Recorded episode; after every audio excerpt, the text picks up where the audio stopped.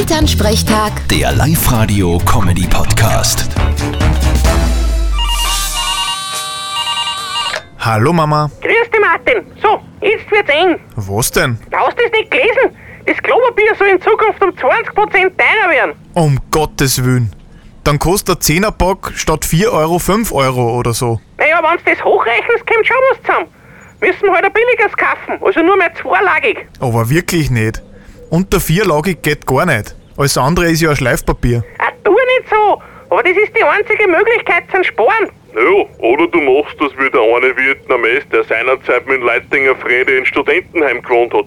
Der hat gar kein Klopapier gebracht. Aha, wie hat der leicht da? Naja, der Frede hat sich lang gefragt, warum die Rollen nicht weniger wird und für was das Fetzel ist, das was da neben dem Klo hängt. Und dann ist er draufgekommen. Na geh, sowas will ich nicht hören. Weh. Ja, aber der will ja das Fetzel da gewaschen haben. ja, einmal in der Woche. Na bitte.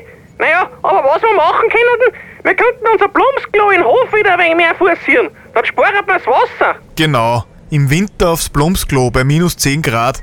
Da verhalte ich mir's lieber. Vierte Mama. Ja, wie es meinst. Vierte Martin. Elternsprechtag. Der Live-Radio-Comedy-Podcast.